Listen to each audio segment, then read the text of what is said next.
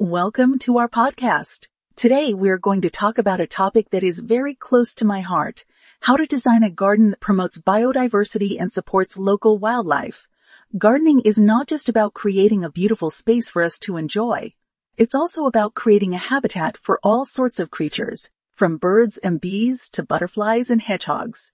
A garden that is rich in biodiversity is not only more interesting and beautiful to look at, but it also plays a crucial role in supporting local wildlife. So how do we go about creating such a garden? Well, it's not as complicated as you might think. It's all about understanding the needs of different species and providing for them in our gardens. Let's start with the basics. Biodiversity refers to the variety of life on Earth, from the smallest microorganisms to the largest mammals. It includes all the different species of plants, animals, and microorganisms, as well as the genetic material they contain and the ecosystems they form. Biodiversity is essential for the health of our planet. It provides us with clean air and water, fertile soils, a stable climate, and many other benefits. In our gardens, we can promote biodiversity by providing a variety of habitats for different species. This can be achieved by planting a wide range of plants, including trees, shrubs, flowers, and grasses. Different species have different needs, so the more diverse our gardens are, the more species they can support. Trees and shrubs provide shelter and nesting sites for birds and small mammals. They also provide food in the form of berries, nuts, and seeds. Flowers, on the other hand, are important for pollinators like bees, butterflies, and moths. They provide them with nectar and pollen, which they need for their survival. Grasses are also important for biodiversity. They provide cover for small mammals and insects, and their seeds are a food source for many birds. But it's not just about the plants. We also need to think about the other elements of our gardens, like water features, compost heaps, and log piles. These can all provide valuable habitats for a variety of species.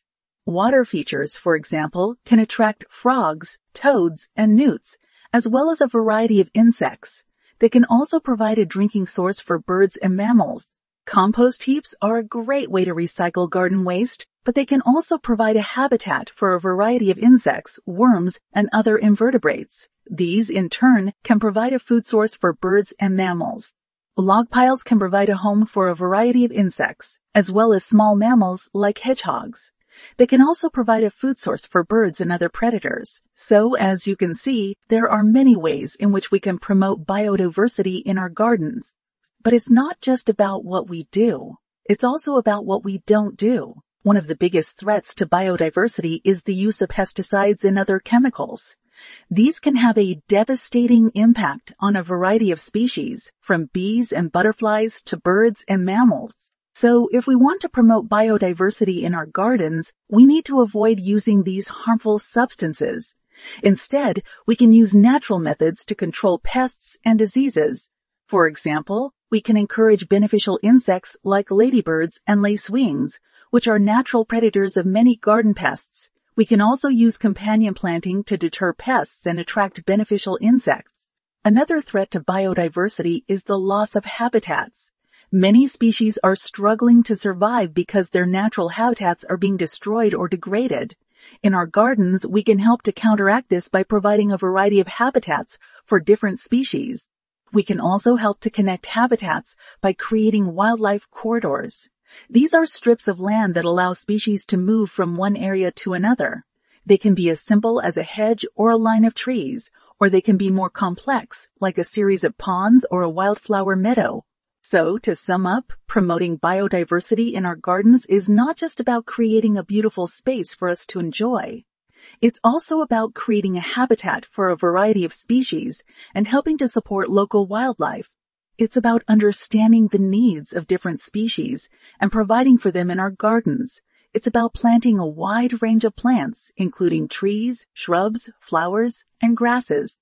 It's about providing other elements like water features, compost heaps, and log piles. It's about avoiding the use of harmful chemicals and using natural methods to control pests and diseases. It's about providing a variety of habitats and creating wildlife corridors.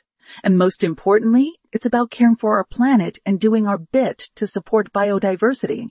Because without biodiversity, our planet would be a much poorer place. So I hope this podcast has inspired you to think about how you can promote biodiversity in your garden.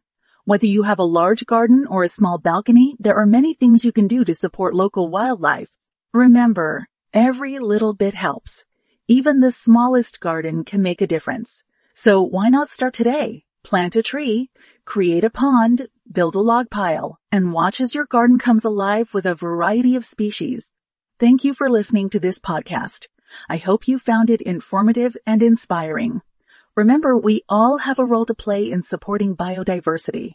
So let's get out there and make a difference. In the next episode, we'll be talking about how to create a wildlife friendly garden in an urban environment. So stay tuned for that. Until then, happy gardening.